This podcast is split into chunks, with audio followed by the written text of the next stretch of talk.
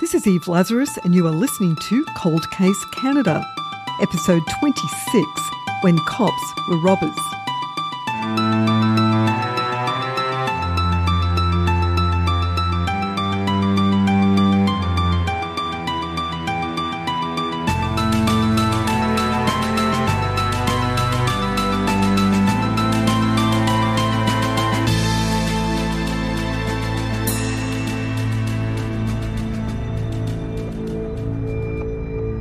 Cold Case Canada is an independently produced true crime podcast hosted by Eve Lazarus, a reporter and author based in Vancouver, British Columbia. This episode is brought to you by our sponsor, Forbidden Vancouver Walking Tours. The following story is from my book, Cold Case BC. It was five minutes before 5 pm on Christmas Eve in 1962 Three men drove into the parking lot behind the Canadian Imperial Bank on Kingsway McMurray, where Metrotown is today. The bank's Burnaby branch had closed two hours earlier, but the men knew that they would find a manager inside and five bank tellers counting the day's Christmas sales. They knew it would be over $100,000 from the Simpson Sears store across the road, the largest deposit of the year. They also knew that the Loomis guards would arrive just before bank closing with a big sack of money, leave it on the counter, and drive away. The driver stayed in the stolen car and listened to the police radio. The other two men got out of the car and went straight to the locked back door. They wore trench coats, tan trousers, dark running shoes, and gloves. One man was six foot tall, the other at least four inches shorter, and as they got closer to the door, they pulled down their ski masks to hide everything except two pairs of brown eyes that were staring out through slits. Within a few seconds, they'd opened the door with a homemade steel key and were inside the bank. Except for the Christmas lights along busy Kingsway, it was pitch dark outside. But if anyone had looked into the large bank windows, they would have seen two armed and masked men holding up the bank. One of the men shouted, Hold it, as he jammed his revolver into Mary Dobson's neck. Mary had been counting the money with four other employees, and they all immediately froze. The men had been planning the bank robbery for months. They knew the layout of the building, they knew where all the alarms were, and they knew the exact time that the Loomis guards would arrive with the money, put it on the counter, and leave. But what they couldn't predict was at that moment, bank employee Yvonne Allen would decide to take her break outside. The wheelman wasn't going to let anything stop this robbery. He cocked his revolver and aimed, preparing to shoot her if she looked into the window and noticed the robbery. Fortunately for Yvonne, she did not. The robbers began scooping the piles of bills into canvas sacks they ignored the cash in the teller's cages and the open vault and took only the 10 and $20 notes. That left about $30,000 worth of silver and small bills behind.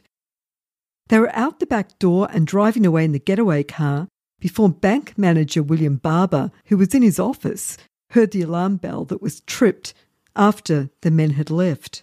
In a little over two minutes, the three bank robbers had managed to steal $106 $1,000. That's the equivalent of just under a million dollars in today's dollars. It was also the largest single haul in the lower mainland in more than half a century. The Burnaby Royal Canadian Mounted Police joined with Vancouver Police to put up roadblocks around the city. Police checked the airport and were sent to watch train and bus depots, but the robbers were long gone. The getaway car had been stolen several weeks earlier and kept hidden in a garage until it was off the police hot sheet. The car's license plates were exchanged with ones from another car from the Canadian Pacific Rail depot in Vancouver. After the robbery, they left the car in a hotel parking lot. Six hours later, one of the men returned to pick up the car and drive it to Vancouver's Spanish banks. He stripped off the hubcaps, pulled out the radio, tore off the aerial and slashed the tyres to make it seem like the work of punks. Six teams of detectives set to work on solving the bank robbery. the Canadian Bankers Association posted a $10,000 reward for information leading to the arrest and conviction of the bank robbers. The next major robbery came 18 months later. This time it was a Simpson Sears department store on Kingsway, right across the street from the Canadian Imperial Bank, where they'd stolen over $100,000 in the previous robbery. It was 1 pm on Monday, June 22, 1964, and Reg Keane, a 56 year old Loomis armoured car driver, was on his way to the bank with a bag containing $88,000. This was from the weekend's receipts that he'd collected from the second floor. His partner, Frank Martin, was waiting in the Loomis truck outside. Keane had just got off the escalator and was heading towards the exit when two men approached him. One threw pepper in his face, and the other grabbed the bag and hit him in the face, breaking his nose. Les Visovsky, the store's 32 year old regional credit manager, was heading for the same exit with two other managers. The former RCMP officer saw the scuffle and leapt into action. Visovsky went after and fought the taller of the two men. During the scuffle, the robber dropped the bag of money, his 38, a hat, and a pair of dark glasses. The two robbers managed to get out of the store and into the getaway car parked just outside, stolen in Vancouver the night before. They took off down Kingsway and minutes later dumped the 1963 blue Impala in a nearby parking lot where they had another car standing by. Keane was taken to the hospital. A young woman gave police a description of the two robbers. They're in their mid to late 30s. One was about six foot, the other a few inches shorter. Both wore trench coats, dark glasses, and hats. The witness took special notice of them, she told police, because she couldn't figure out why they were dressed so warmly on a summer's day. It all felt remarkably similar to that of the Christmas Eve bank robbery. Once again, the planning was flawless. Police found the stolen car nine hours later. The only print belonged to its owner. The gun that was dropped was traced back to the robbery at Hunter's Sporting Goods store on Kingsway four years earlier. On Friday, January 15th, 1965, one of the men phoned the Vancouver Police Department and reported a break in at Point Grey Secondary School in Kerrisdale. Knowing that police would take the threat seriously and deploy as many officers as possible, the three men drove to the Bank of Nova Scotia on 41st and Dunbar shortly before 3 pm closing. A.R. Knowles, the branch manager, was in his office with a customer when a man burst into his office, told him it was a hold-up, and pointed a gun in his face. The men were armed, wore joke shop disguises, false noses, oversized glasses, and mustaches. Both wore dark stockings pulled down over their faces. Besides the man in the manager's office, there were only two other customers in the bank. Dr. William Howard Geddes, an 84 year old retired dentist, was with his daughter. One of the robbers told customers to lie on the floor, and when Geddes was slow to get down, he repeated the order and fired into the ceiling. The second man started pulling out money from the three tellers' cages and put the bills into the sack. Things weren't going nearly as smoothly outside. Ed Smith, a postal worker, was waiting for his wife, a bank teller, to get off work. He saw the driver of the getaway car pull up and backed in near his car in the parking lot. He watched the two men walk into the bank, and through the window, he saw one of them go behind the counter, and then he realised he was actually watching a robbery in progress. Smith pulled out from his parking spot and drove in front of the getaway car, blocking its path. The driver got out of the car, waved a gun at him, and told him to get the hell out of there. Smith drove to a phone booth and called police. The driver of the getaway car started to honk his horn. The two robbers jumped in with $13,000 and police were on the scene within minutes.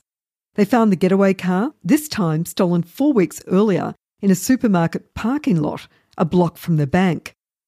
A supermarket staffer found an overcoat, toque, and false moustache abandoned in the parking lot.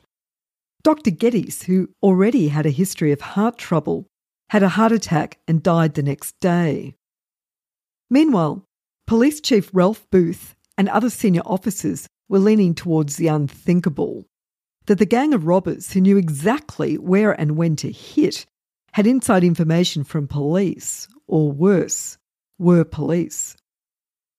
A two way radio worth $1,000 had gone missing from the Oak Ridge substation the previous November, and it was thought to have been used in the Bank of Nova Scotia robbery. Booth organised lie detector tests for any police officers who worked or visited the Oak Ridge substation and may have been involved in the theft of the walkie talkie radio.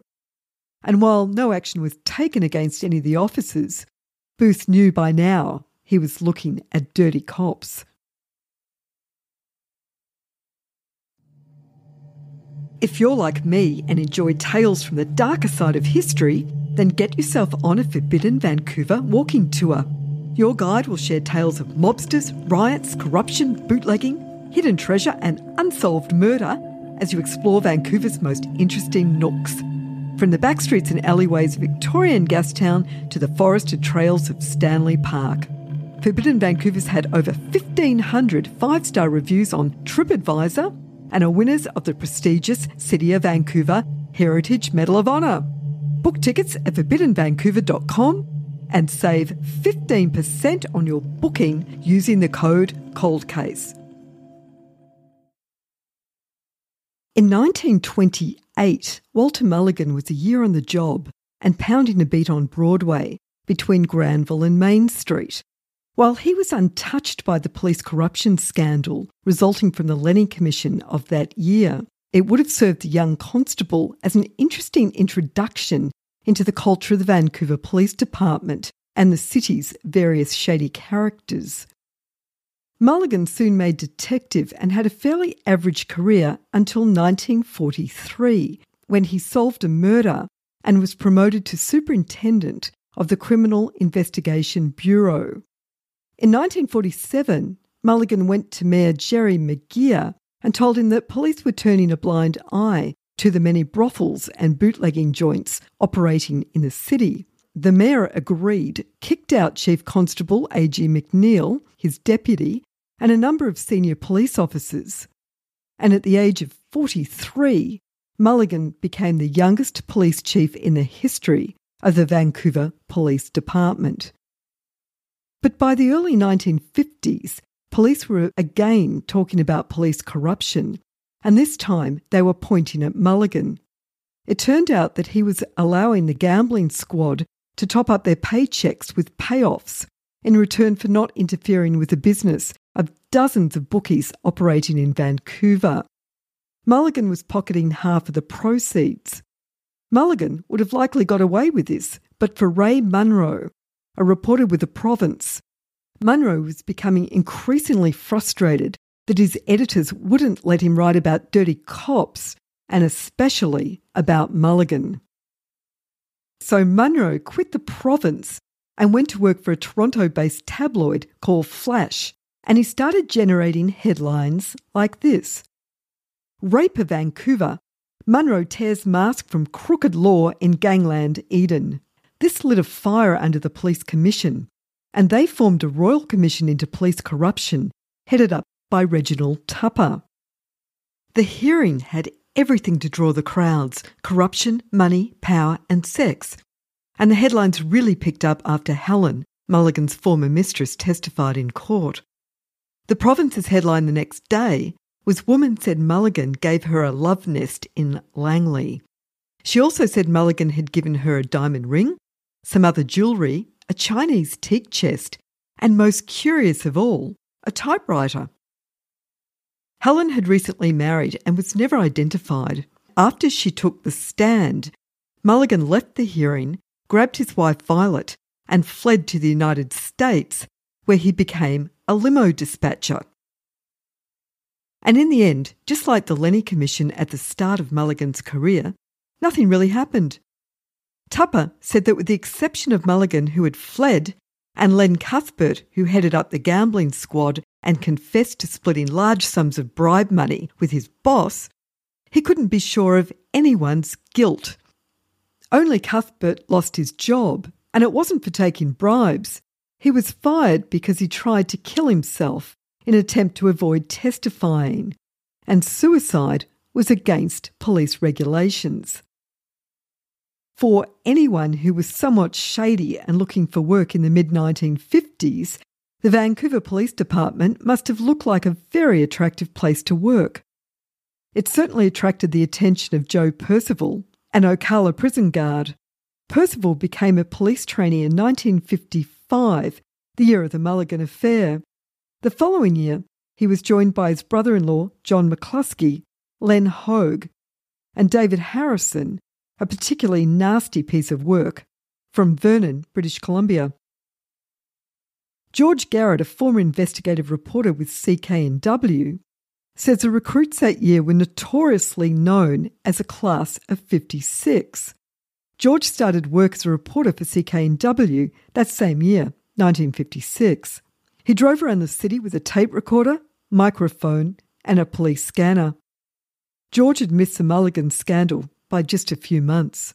From all accounts that I've read earlier on, Walter Mulligan was a really good cop to start with and rose through the department, did really good work. And what do you think set him off? He rose probably too fast. He was a very bright person, and he did, in fact, uh, rise to the rank of inspector very quickly, and from there on up to chief. And I'm sure he rubbed people the wrong way on his way up.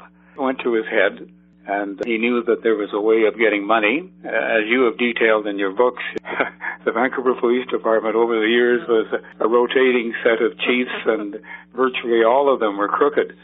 But when I came on the scene just after Mulligan in 1956, the city and the Attorney General's office were really concerned about the image of the Vancouver Police Department, so they seconded a guy from the RCMP, a superintendent named George Archer, a very austere and class conscious man who considered himself very important, but he did instill a feeling of discipline and training and proper approach to policing, and he really did a lot in a few years to change the culture of, of the Vancouver Police Department. So, as a young reporter, I was just dealing with current things that were happening. And uh, I saw people uh, on the police department who were doing their job diligently and very uh, responsibly, and not at all interested in the, the darker side of things. Except for the Hogan and Harrison and Percival. Yes, well, it was an, an ironic situation because Archer had established training program, a recruiting program, and he was very careful with people that were chosen as candidates for policemen. They were vetted by a special department that interviewed relatives, interviewed former employers, friends, even neighborhood inquiries because they wanted to get the best. And in 1956, three or four guys slipped through the crack. and they were turned out to be criminals, really. They did criminal things. It was called notoriously the class of 56. 22 year old Leonard Hogue arrived from Manitoba in 1954 with Irene, his wife of five years, and their two children, Larry and Noreen. They found a small place in East Vancouver, and Hogue worked as a driver for Canadian bakeries before joining the Vancouver Police Department. He won a marksman's trophy when he graduated from the academy, and in 1961 he made the newspapers after he arrested a murderer on an Oak Street trolley bus. A few years after graduating from the police academy, Constables Len Hogue and his patrol partner Joe Percival found a novel way to supplement their paycheck. They used their inside knowledge to commit an escalating series of robberies. It started small by stealing money from Dairy Queens, it expanded to household breaking and enterings, and it quickly moved up to bigger scores. Hogan Percival approached David Harrison, a fellow graduate of the class of 56, and the three met at an Abbotsford beer parlour to plan their new organisation. They called themselves the Terrible Three. Percival's brother in law, John McCluskey, and Harrison were both stationed at Oakridge Police Station. Retired former Vancouver Police Department detective Leon Burke tells me that Harrison had a knack for finding trouble. When did you start with the police force? I started in 58, so I was on for 32 years. What did you finish up as? I was a detective for a number of years. I know uh, Harrison, he worked out at uh, Oak Ridge when I was out there, and he used to get into a lot of problems. What, what sort of problems? Well, I don't know. He just he had a thing with. I remember he was he was visiting a girl one time. He'd met on the beat and uh, got invited to her place. And this was when he was down on Main Street, mm-hmm. working a beat down there. And he went wound, wound up there. And while he was at her place, her husband came home, and he just pushed his way out the door as the guy was coming in. And the husband later told the police that had followed it up that he thought it was a postman that was going out because he saw the yeah he still had his uniform on, but he only had his pants with a red line down the side. I was working with Joe Percival. This was somewhere in between the time they were involved in the other robberies, I guess. We drove up past Bull McLean at Georgia and Seymour, I mm-hmm. think it was time then, and uh, he saw this beautiful car in the window. I can't even remember what it was. And he said, you know, I think I just might look at something like that. And I said, oh yeah, right. Mm. yeah, you could afford that for sure. Did he buy it? Do you know? I don't know if he bought it. He, he, what he was telling me was that he was able to buy it in a way. Are you planning a wedding? Then you're likely in the market for an engagement ring and wedding band that you'll be proud to wear for decades. Erin Hakin is an accomplished Vancouver jewellery designer and she has a range of gorgeous rings in stock. But what Erin most loves to do is to work with you and your partner to create your own uniquely designed ring. Go to erinhakin.com, that's E R I N H A K I N.com, and receive 15% off your order when you use the code COLDCASE. Even before the bank robbery, senior police officers were wondering about Hogue. They were suspicious about a string of unsolved break in and enterings and the robbery at Hunter's Sporting Goods. The robberies were executed so flawlessly that they suspected insider knowledge. Hogue was one of six officers questioned. Without proof, though, there wasn't much they could do. But they decided to limit the damage and they moved Hogue out of patrol and into jail duty. The move and the cloud of suspicion did little to slow Hogue down. After the Christmas Eve bank robbery of 1962, he had enough money to move his wife and six kids into a large, new four bedroom Cape Cod style home in an upmarket area of Coquitlam. The family now had two cars, a black Labrador called Cindy, and a hamster. The house cost $25,000 with monthly mortgage payments of $150. And while it was more than he could afford on a cop's salary of $515 a month, it wasn't outlandishly so. His neighbours were mostly professionals. There was a doctor, a teacher, a geologist, an engineer, and an insurance investigator. The kids attended Montgomery Middle School and Parkland Elementary. And Irene Hogue was involved in the Parent Teachers Association and in Cubs. From all accounts, the Hogues were a happy family. When Len wasn't working at the jail or planning bank robberies, he spent his time with his family. Hogue took his children to the Sunday school at Calvary Baptist Church. He played baseball with them in summer and he took them tobogganing in winter he volunteered with the Boy Scouts and he drove the boys to campouts and helped bundle newspapers for a fundraising drive. He umpired the junior girls softball team, and by 1965, the Hogue family was well liked and well entrenched into the Coquitlam community. What his neighbours could never have guessed was that Hogue, the perfect dad and neighbour, was planning the biggest heist in the city's history. Vancouver's version of the Great Train Robbery. When Percival and Hogue approached David Harrison in 1962, he'd already left the Vancouver Police Department. He'd worked as an officer for the police force in Nelson, British Columbia for a time, but that was short lived, and he was back in Vancouver working for a private detective, and when that didn't work out, he got a job as a car salesman. Percival left the force in November 1963 to sell real estate for Block Brothers.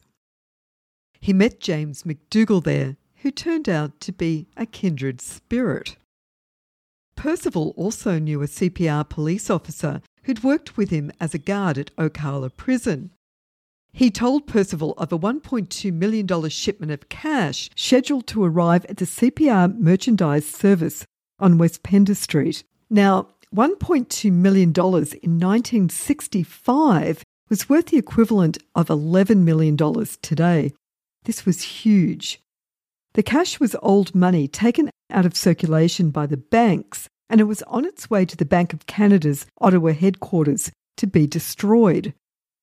The bills were to be delivered to the CPR building by armoured car late that afternoon and then taken to a special locked room in the building's basement where they'd be contained in three large grey fiberglass strong boxes. They would then be bound with steel bands and locked.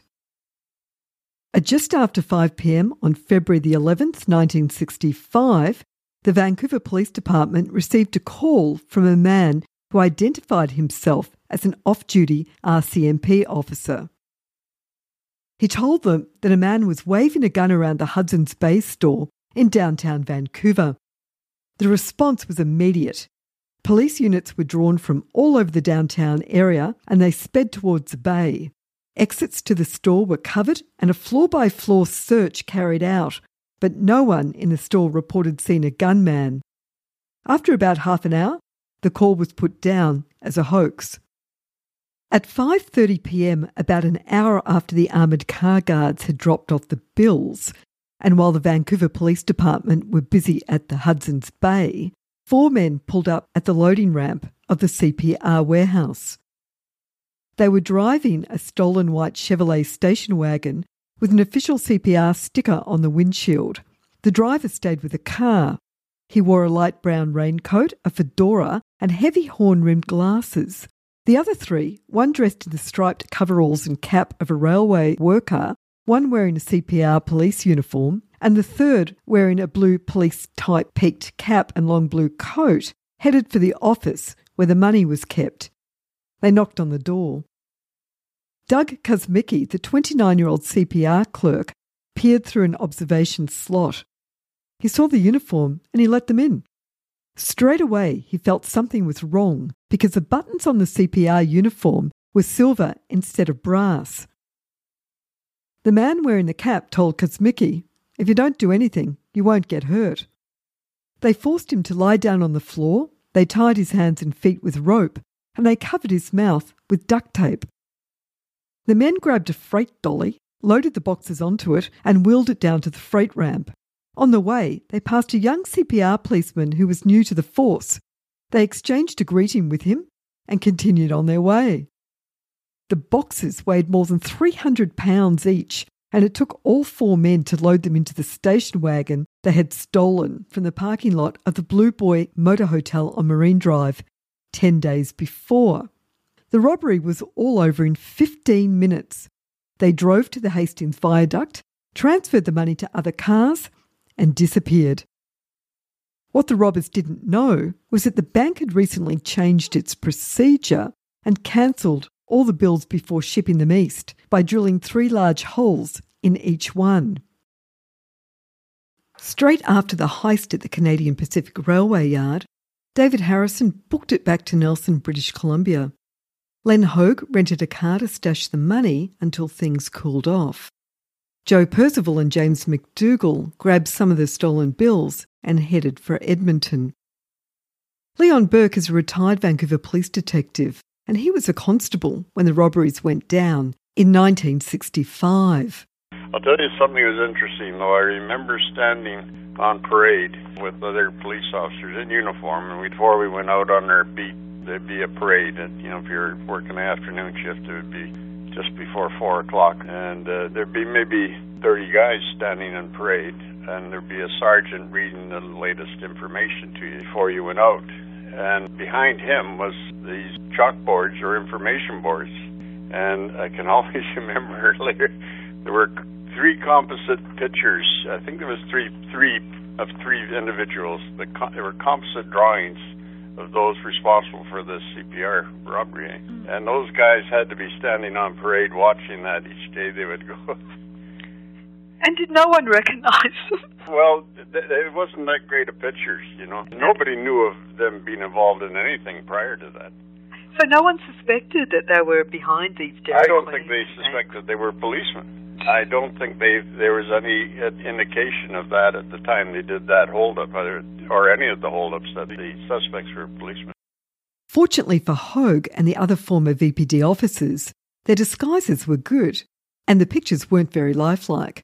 No one recognised them. Although Hogue's senior officers were taking note that he fit the description of one of the robbers, and they were keeping a close eye on him.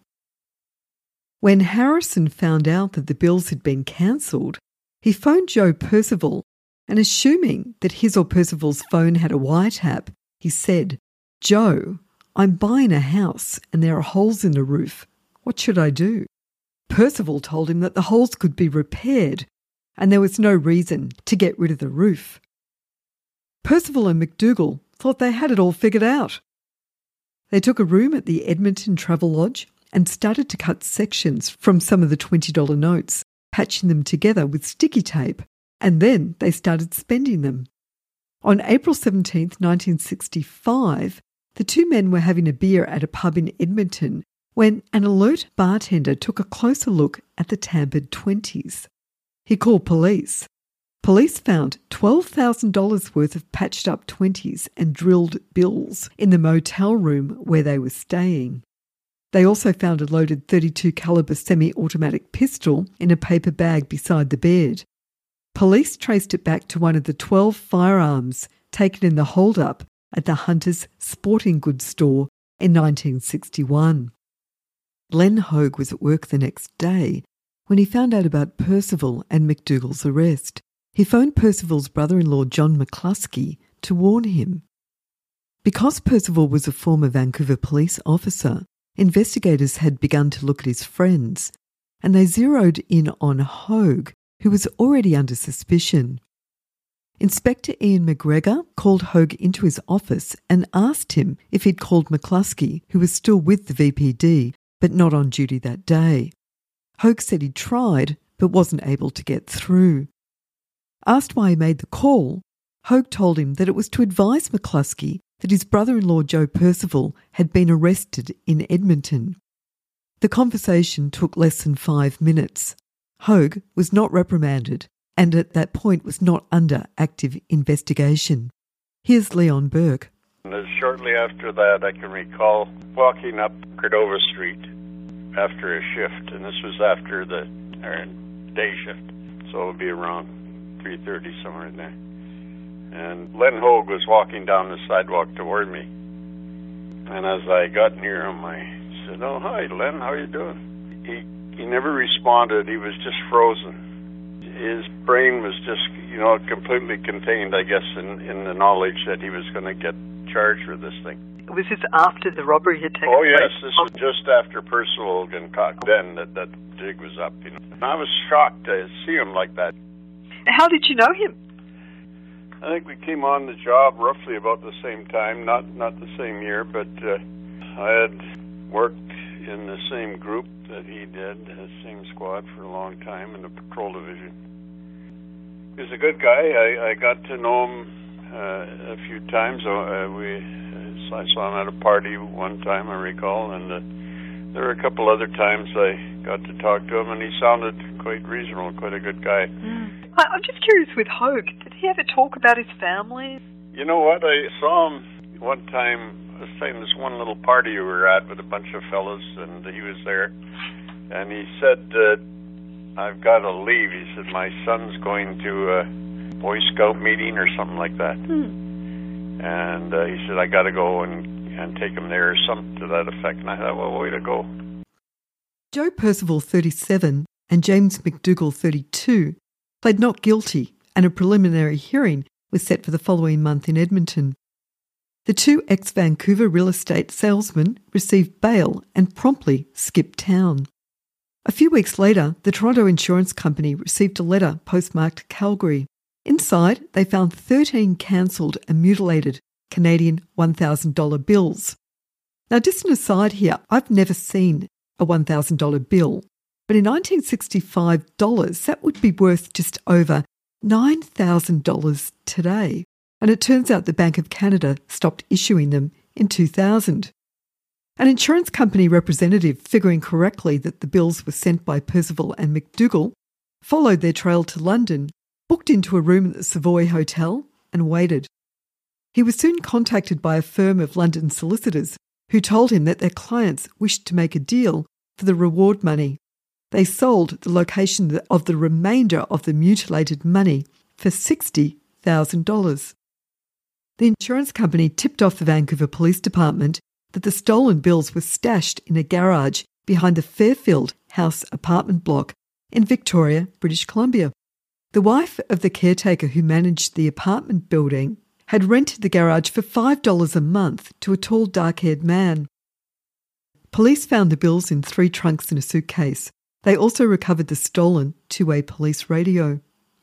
It took police almost 12 hours to count the more than $1 million in missing money once it arrived back at the station.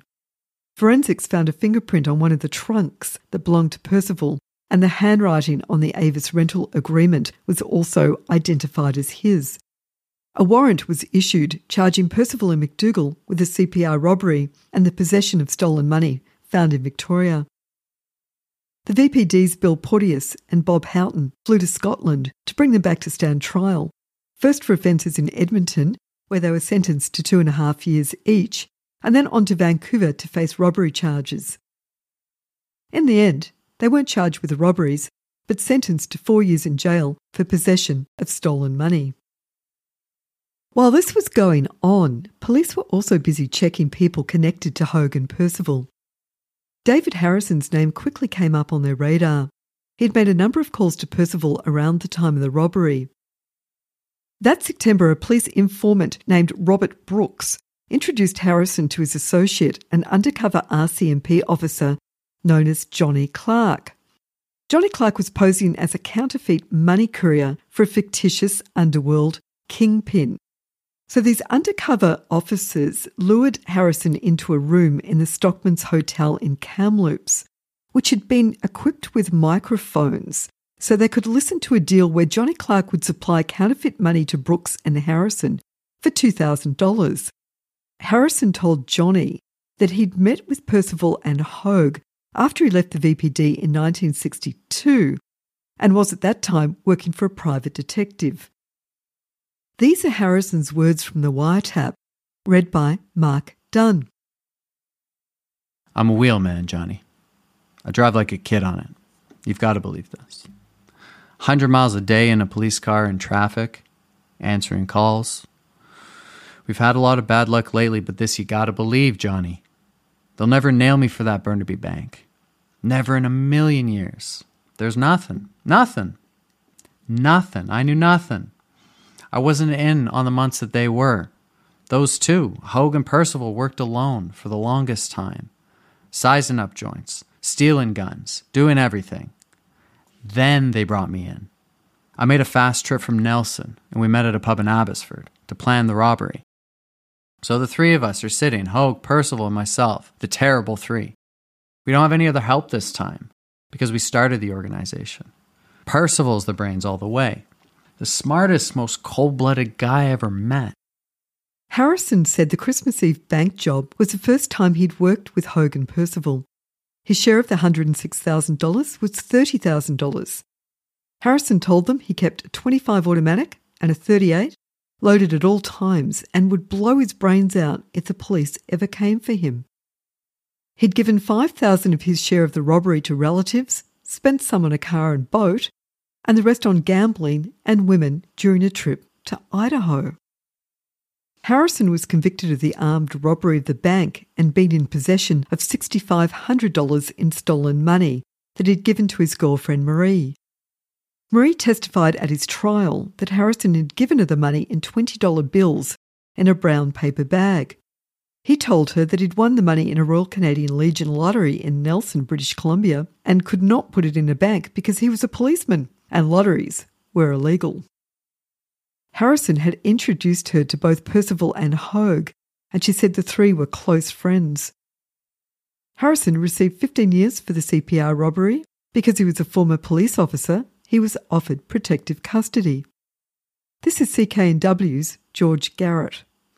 They offered to put him in protective custody, which they do for former policemen, and he said, No, I can handle myself. And he was tough enough to handle himself. He was a mean cop on the street, I remember him. Even after he got out of jail after serving his sentence, he was still a thorn in the side of the police because he was hired by a hotel in Gastown as a bouncer. He could spot a, a narc, uh, an undercover uh, drug squad officer a mile away, and he would let the drug trade know who the narcs were. Harrison was out of jail in 1970, having served just four years of his 15 year sentence. He died in 1995. If you're enjoying Cold Case Canada, why not buy Eve a coffee? Go to evelazarus.com. Please check out my Facebook group page, Cold Case Canada, for more information, or just go to my website, evelazarus.com. I'll be back next week with part two When Cops Were Murderers.